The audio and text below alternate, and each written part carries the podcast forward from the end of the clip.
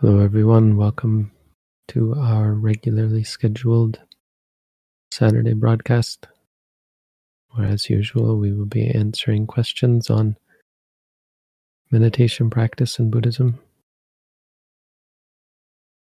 with priority given to questions about one's own practice in our tradition.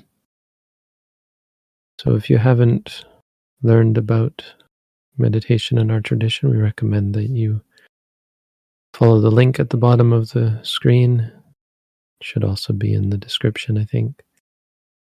You can read our How to Meditate booklet. We have an at-home course on uh, in in the practice of meditation where you meet with a teacher once a week. And you can always come and do a course at our new center in Kitchener, Ontario, Canada. For those of you who are familiar, well, you're welcome to post your questions in the chat as usual at any time.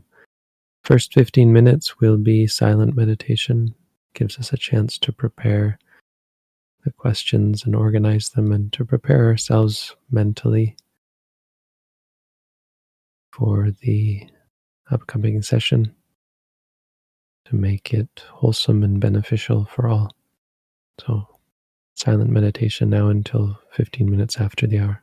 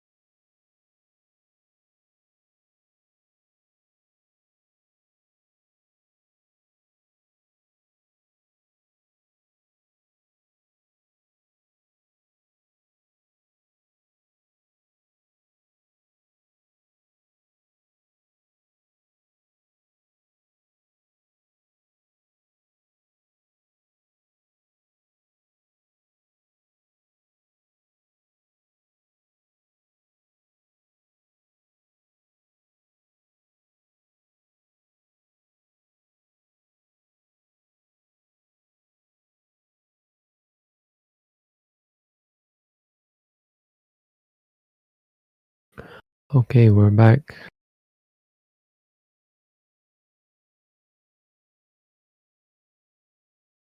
So from here, we'll close the chat to anything but questions. Still welcome to post questions at any time. And we'll have them organized, and Chris will be answering them. And we have Jim and Rahid in the chat moderating. And we do have questions from the community. Here we go. I am struggling with ADHD's symptoms of not being able to take necessary action. There is habitual procrastination and resistance. How do I break the pattern and do the work as needed? So the work is is is breaking the pattern. Um, so you m- might think about a, a, slight shift in your perspective, um, because breaking the pattern isn't is it, first of all it isn't something that's getting in the, that that needs to be done before you practice, but also it doesn't come about directly in other words, there's no means by which you break a pattern directly. The practice is understanding, it's about observation and objectivity. So you observe the pattern, you observe the um, the activities that make up the pattern. So observe your state of mind that that you call procrastination, because procrastination isn't precise. It isn't exactly what's happening. It isn't. It isn't the reality. The reality is there are moments of experience. There can be desire. There can be aversion. There can be worry and fear and guilt and all these things. So they have to become the object of awareness, not with the idea of changing them or getting rid of them. Your perspective has to be objective so you can see them clearly. Because only when you objectively know that they're bad, and so it can't be a, an aversion to them, but once you objectively know they're bad, your mind starts to let go of them. Your mind starts to change its habits. And um, kind of at the same time, the mindfulness itself becomes a habit that just naturally naturally replaces your bad habits. So, or or it's maybe saying the same thing in different ways. So to say it in a different way is that mindfulness becomes the habitual uh, practice, and because mindfulness is objective, then there's no aversion to doing bad thing, doing uh, difficult things, or doing necessary things, or that sort of thing. So try and try and take it as an object of, of practice. If you haven't read our booklet, read the booklet. You can do our at home course and maybe even think about coming to do an intensive course at our center.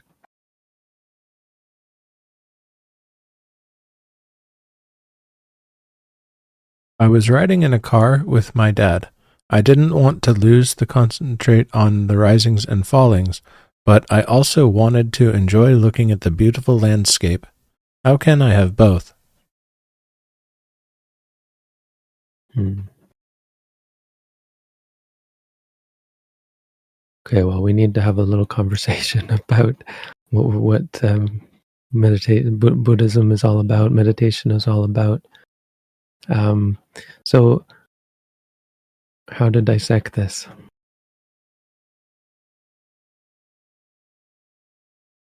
I don't teach. I guess approach it from this angle. I don't teach how to um, how to successfully maintain desire for things. The, the Buddha didn't teach that. The, the Buddhism isn't that sort of teaching. So you've come to the wrong person to get advice on how to do what you want to do. Um, our our our assessment of this and and why I would say that's not the sort of thing we teach is that wanting leads to addiction and addiction leads to disappointment it leads to partiality and it leads to frustration it can lead to aggression it leads to anger issues and that sort of thing mostly it leads to suffering So even not wanting to lose concentration can fall under that category. So both of your wantings are are are bad are are causes for suffering for you. I mean, it's just the addiction cycle. There's nothing mysterious about it. It's just how addiction works. You can't have wanting without the eventual uh, addiction and and needing of things. And you you can't keep up with the unpredictable nature of life. It's why there's so much stress and suffering in the world is because we don't get always get what we want. And so our wanting is out of touch with reality. And because we're out of touch with reality, we suffer. We we uh, we give rise to all sorts of things, not just aversion, but also fear and worry and guilt and that sort of thing. So the advice would be to note the wanting, note the liking of the beautiful landscape of the landscape, which is not actually beautiful, but that's a, a, a judgment based on the liking of it. When we like things, we call them beautiful. So there's just the liking, and the landscape is what it is, whether you like it or not. So note the liking. Um, you can note the worry about um, losing your concentration. You can note the liking of that if you like it, or the wanting to keep it, that sort of thing. That's all part of meditation practice. But uh, if you're looking for advice on how to keep the things you want, there's nothing I can tell you. It's not even just that we don't teach it, it's just that it's not possible. It's not a valid long term strategy. It's not the way out of suffering or the way to peace, the way to happiness. If you want to be happy, your happiness has to be independent of your experiences. You have to be at peace no matter what you experience or don't experience. That's the only way. It's the only, even logical way if you think about it.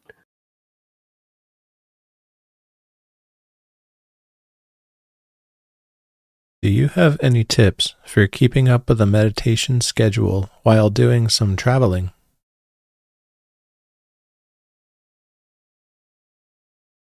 I mean, it's hard to say just by the word traveling. It depends very much on your traveling schedule. So, like, there's no mystery. No matter what you're doing, traveling, not traveling, working, not working, do you have the time to to do the meditation? So it's much more about taking the time that you have.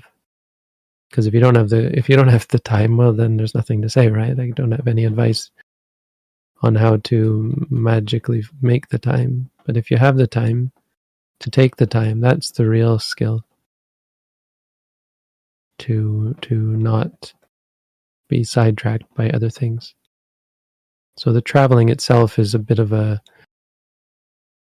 a bit of a red herring. I mean, it's not not the important thing here. The question is your commitment to the practice as opposed to your commitment to other things maybe sightseeing for people who are touristing or that sort of thing. So I mean, it, it's not the end of the world if you your practice is reduced during traveling. That's uh, that's to be expected. I mean, the Buddha himself, or no, the in the Visuddhimagga it says, ad, uh, ad, adhanang. Adhanang is one of the you know, one of the ten obstacles to meditation. Then adhanang means travel.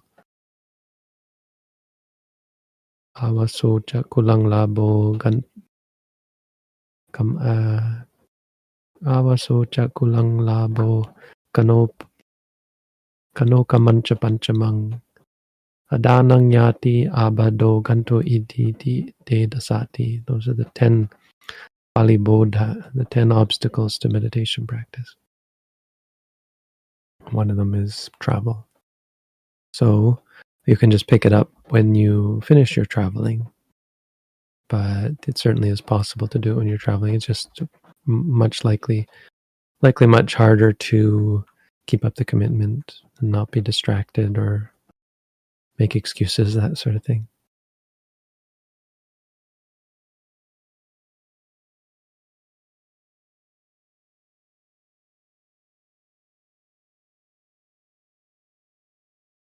I need stimulation for work and study.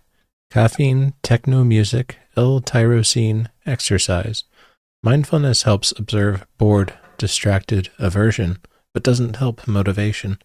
Should I abandon daily stimulation? Uh, well, I think you can separate those out. I don't know about the techno music. See, the problem with that is the the the liking of it. You know, it's not just giving you energy. It's um, music is problematic for the uh, addiction part, the attachment part. And all those other things could be addictive as well, but probably more easier to be objective. I appreciate people's need for caffeine. Um, it probably isn't good in the long term. Their studies show that it's not good for your brain and that sort of thing. But I can appreciate that the short term gain is is significant, good for work and study. No question.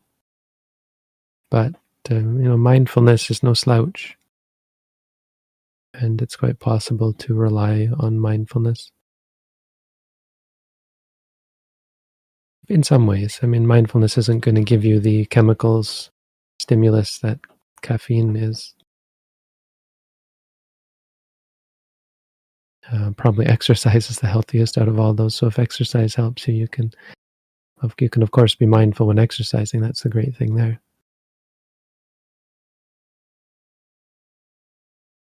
Um, so no, I, I don't think you necessarily have to abandon those things uh, in the short term. In the long term, you may think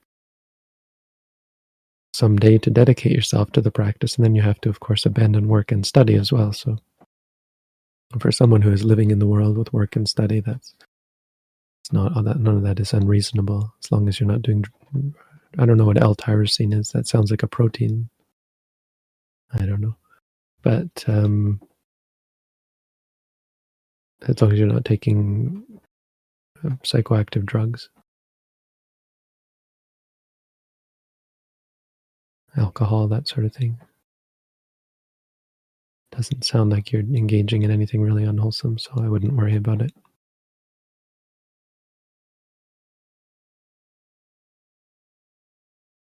I am frequently distracted in meditation.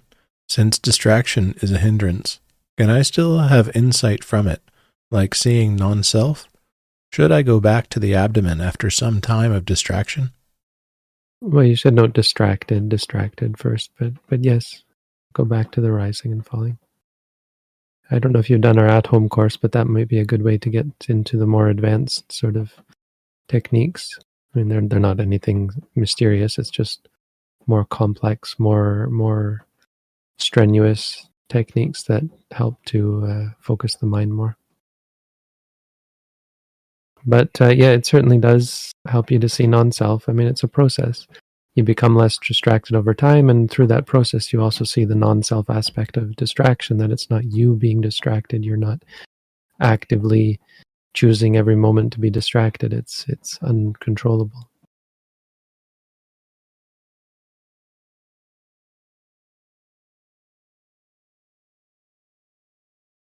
When is it reasonable to do more sitting or even skip walking without cultivating aversion.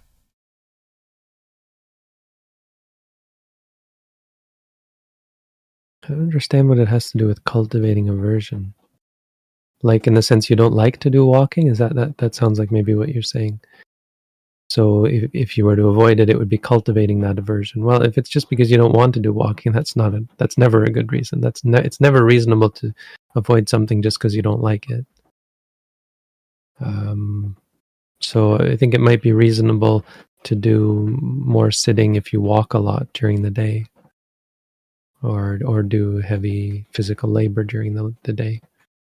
For the at-home course, we are pretty strict, though. We require half and half, a base of half and half, starting at one hour a day. And if you want, so if you want to do extra, you might just do some sitting. If the walking, you know, if all you can do is ha- half an hour of walking a day, that's fine.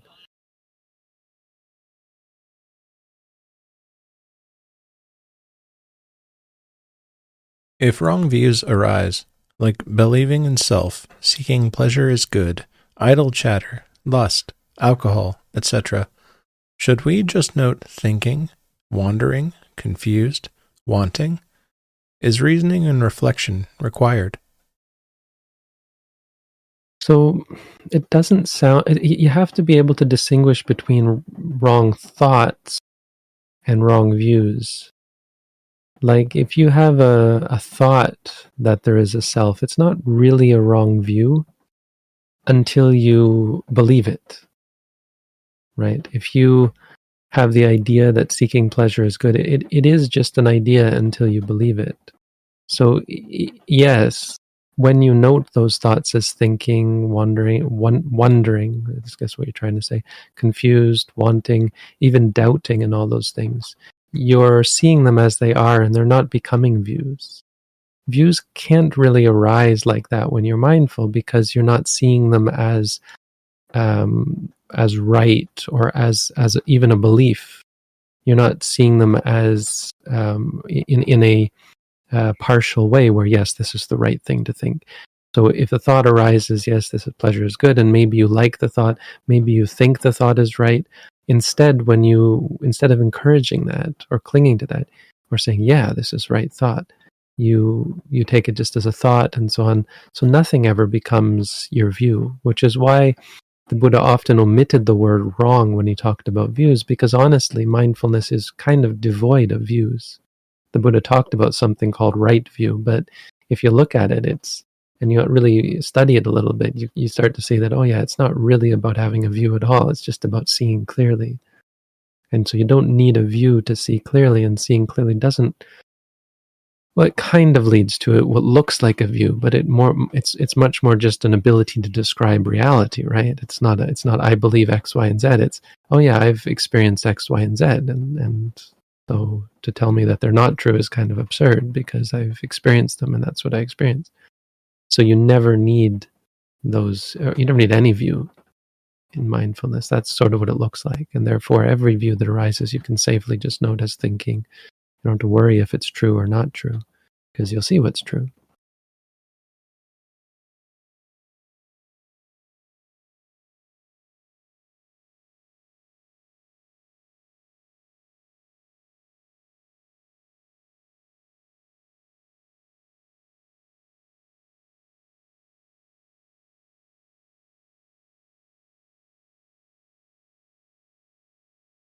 Well, it, it depends what you mean, like more than what, right?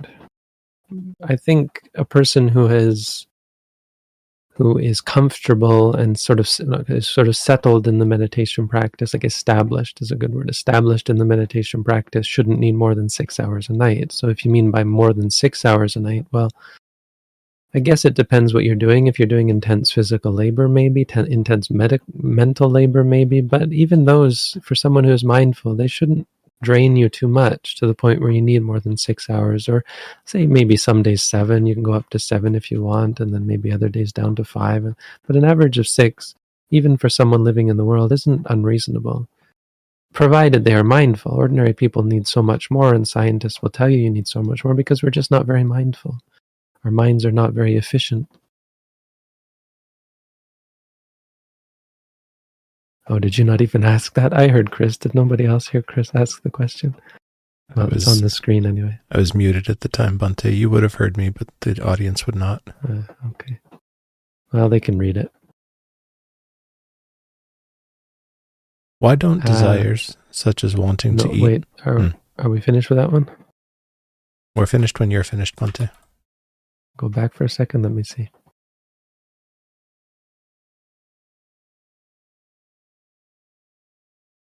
Here you are. It takes me a second to see it, I think. Now I'll ask it aloud. I often experience tiredness and drowsiness during meditation, even stumbling, during walking or nodding off when sitting. Is it beneficial to sleep more in the short term?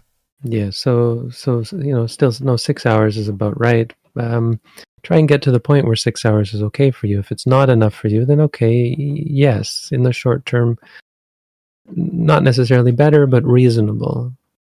And just think of it as a, a sort of a, a, litmus test or a, um, an indicator.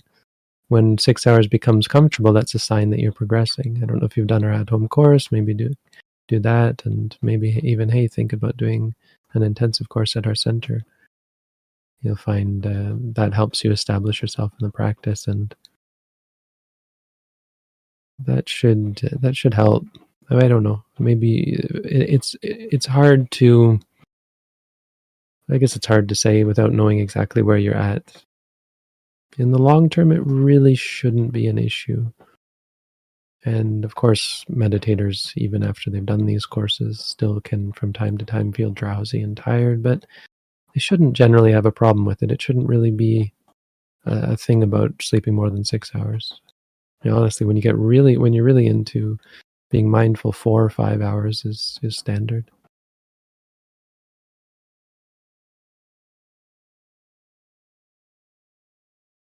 Why don't desires such as wanting to eat, drink, or teach meditation cause rebirth?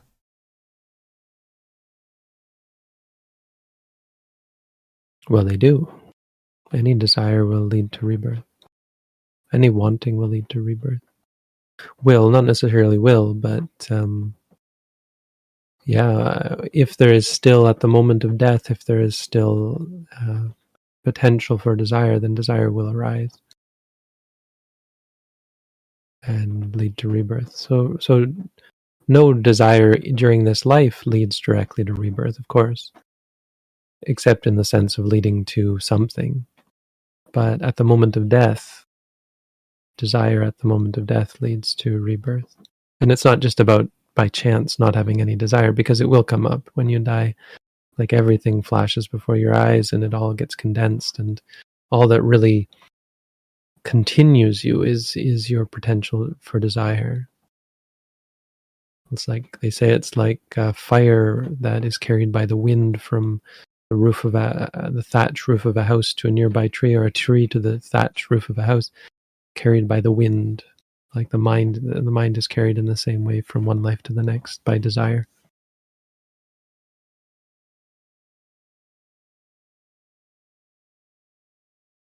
What sort of qualification should one have to be authorized to create a space that teaches the meditation technique you teach? I'm thinking of creating one here in my city in Brazil. That's a good question. Um, you probably have, you may have heard about our mentorship program. We have a program set up on our Discord server. It's not, it's not any big thing. It's just we meet once a month to talk about these sorts of things. So anybody who's interested, you're welcome to join. It's the first Sunday of every month at 8 a.m. Eastern on our Discord server in the mentorship program channel, wherever that is. You can find more information on our website about the Discord channel, at the Discord server, I think, you're not there already. So, um, honestly, the bare minimum is having read the booklet in my mind. If you've read the booklet, um, you're certainly welcome to teach what's in it. Now, that's probably um, probably ridiculous uh, because you, you, I mean, that bare minimum. If you haven't read the booklet, don't do it, of course. But that's just a silly thing to say.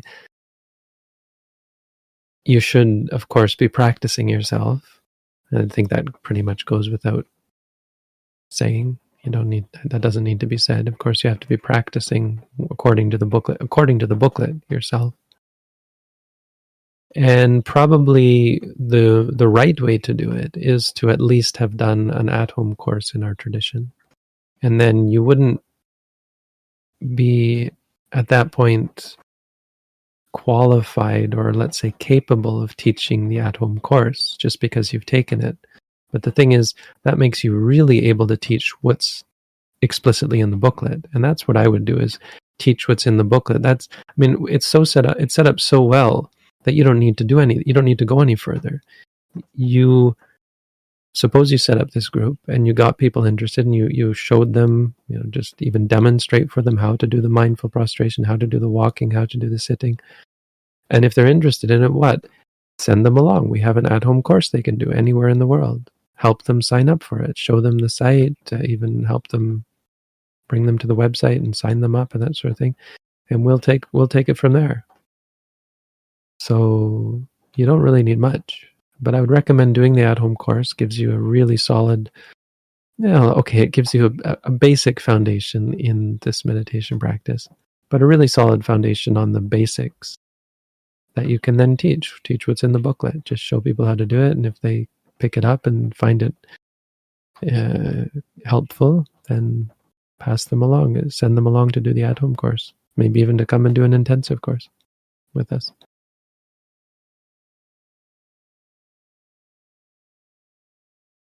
I have feelings for someone and want to take action. As I understand, I should note wanting, then not act. It seems wrong for me to isolate myself and avoid contact when this would make me happier.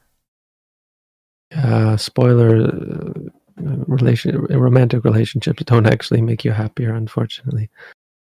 Um, I mean, friendships do, and the problem is that romance is is not the problem, but the complication is that romance is often part of romance is friendship, right? And so that's the part that keeps us thinking that it's actually beneficial. But friendships are what is beneficial. Friendships are the friend, the quote unquote love, uh, and as opposed to the romantic part, which is attachment. So if you were to separate those two words and give them distinct meanings, one would be love would be referring to the friendship side, and attachment would be referring to the romantic side. Attachment isn't isn't valuable or helpful. Um, but really, you don't have to go as far as not acting. It doesn't really help because you're not really in charge. It just doesn't work that way. You'll find yourself saying, "Yeah, I'm going to say wanting and not acting," and you will act still. You will, you'll you'll revolt. Uh, I mean, unless you can find your, you can keep yourself in an environment away from the things that you want. But even that, of course, is only temporary. So mindfulness isn't about doing or not doing. It's about mindfulness. It's about noting when you want something to say wanting, wanting. When you like something to say liking. When you feel happy to say happy, happy. When you feel sad to say sad, sad. It's not so much about the acting or not acting. It's not really about that at all.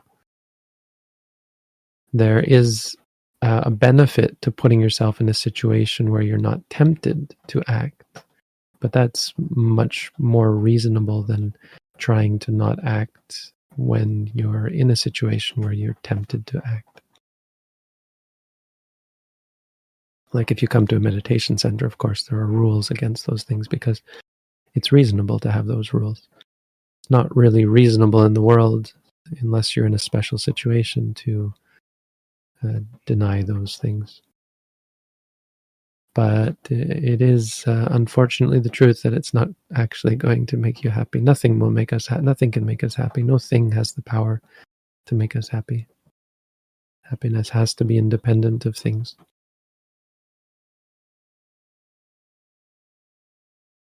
How to deal with self blame and perfectionism. They create physical sensations and it is really hard to be with them as they don't go away. Well, things are not hard to be with because they don't go away. They're hard to be with because you don't like them. So, the goal of mindfulness is to remove that dislike by seeing that it's not worth it. The things that you are clinging to, you're obsessing over, are not worth clinging to, are not worth obsessing over. The things that you want are not worth wanting. When you see clearly, you'll see that. So, mindfulness is just about observing objectively so you can see clearly. But be clear, it's not about things not going away. That's uh, that's um that's misunderstanding. That's wrong view. That's a wrong perspective. Mindfulness involves facing your your your qualities, facing experiences rather than trying to change them or fix them or that sort of thing.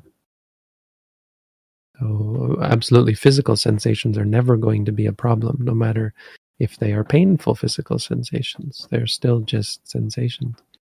So, when you feel something in the body, you just say feeling. If you dislike the feeling, disliking. When you feel eh, mental emotions of anger towards yourself, that's just anger or disliking when you have perfectionism, that's the reality of it is probably something like wanting or fear or worry, even that you're not going to be perfect. But it can, it's very much, the, the core of it is, I think, very much wanting. So you're not wanting, wanting, or liking when you do succeed. That's I think disliking when you don't succeed. It's not about changing any of that. It's about seeing it clearly. The change comes from seeing clearly. So just try and, if you read our booklet, try and do the at home course and just learn how to face rather than change, fix.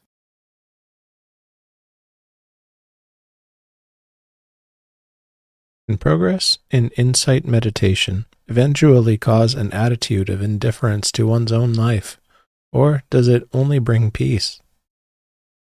So those two things aren't mutually exclusive. Uh, in, it's all in the language because the way you describe it, it's somewhat pejorative, right? Indifference towards one's own life is technically, yeah, what's wrong with being indifferent to your own life? The only reason that would be technically wrong is if you have the view that there's some value to your life, like my life has some value or some purpose or some meaning, when there's nothing that suggests that at all. Life just happens, doesn't need a meaning to happen. We give things meaning. We we identify with them. It's me. It's my life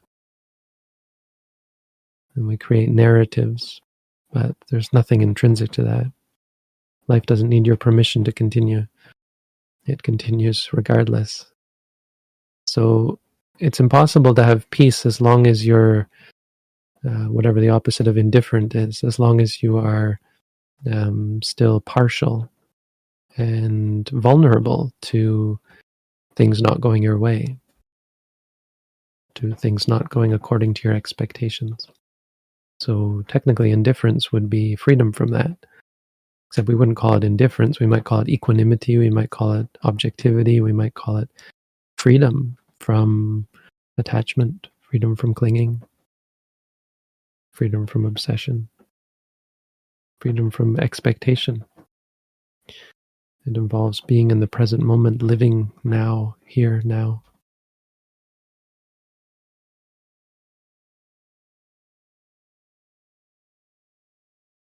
When I notice myself liking something, should I make a note of liking or the object of liking?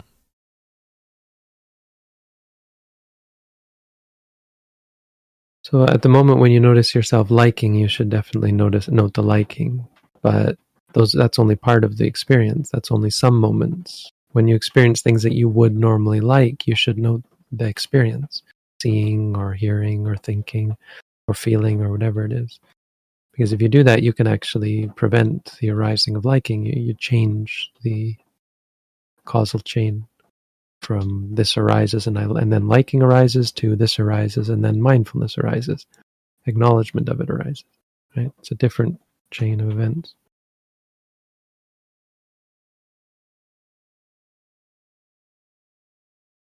How do you stop feeding into anxiety and just feeling dizzy and off balance?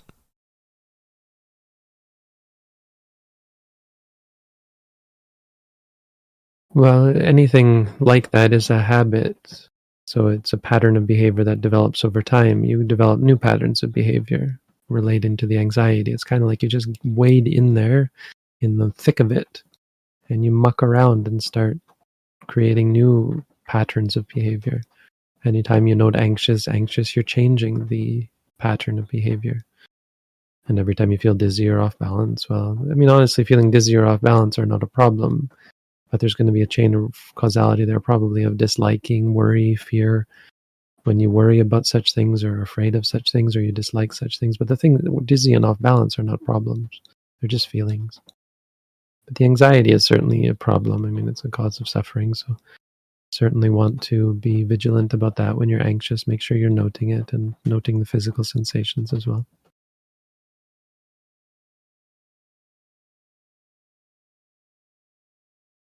Is it beneficial to try and abstain from indulgences we are addicted to before we have progressed to the point of letting them go?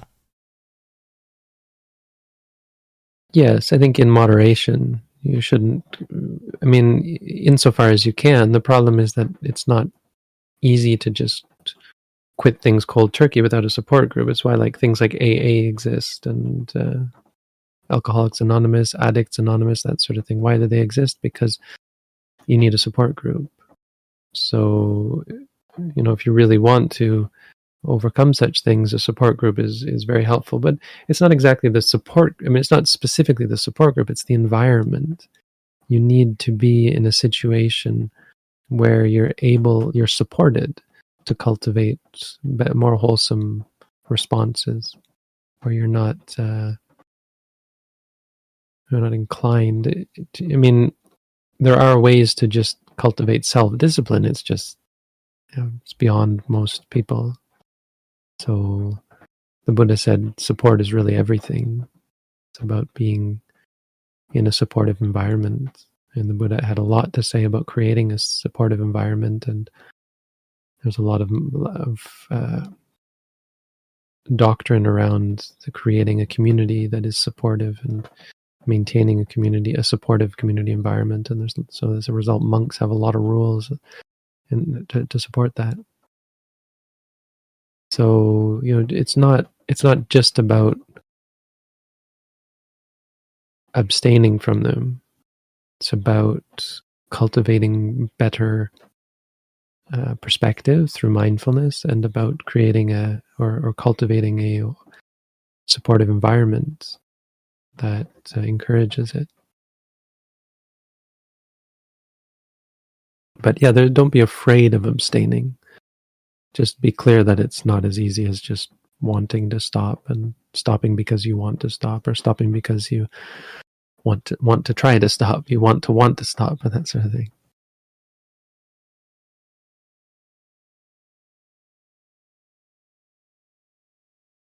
What are the Vipassana jhanas, and do they differ from the Vipassana you teach? No. I mean, they are part of what we teach. We, we don't talk about them too much. Uh, jhana is just, it's such a point of obsession for people. I mean, understandably, the Buddha did talk about it, but it becomes too much of a buzzword.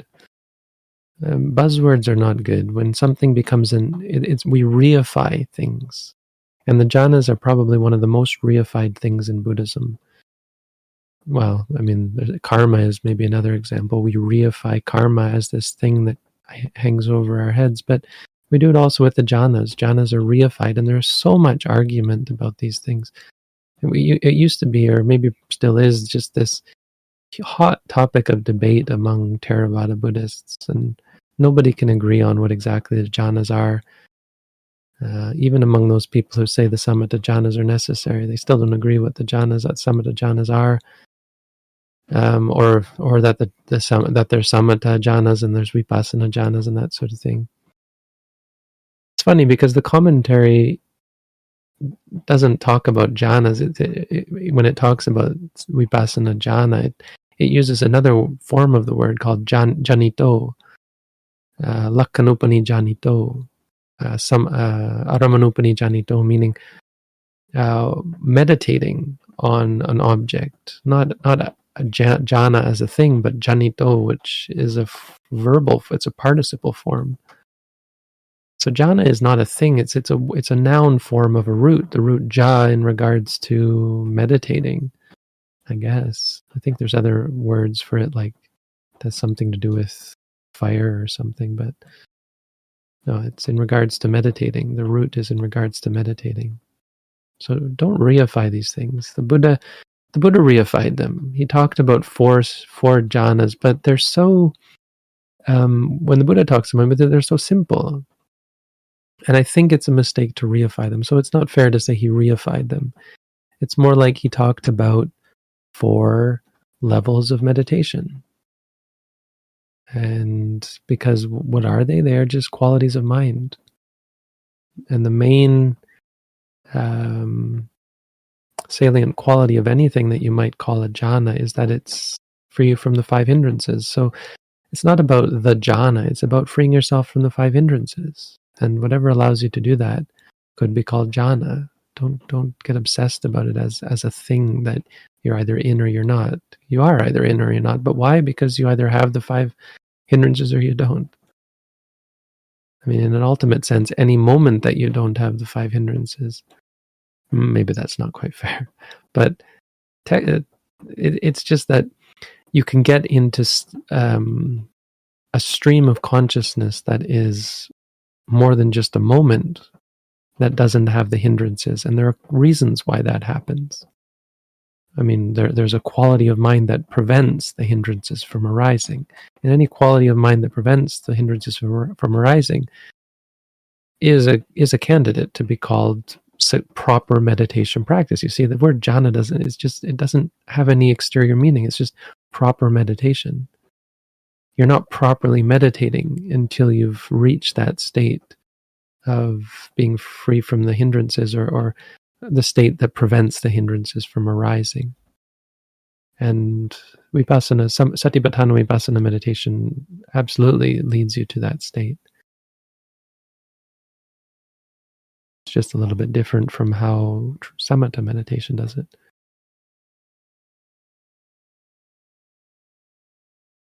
Today we've come to five minutes to the hour. I think it's time okay. to stop for today.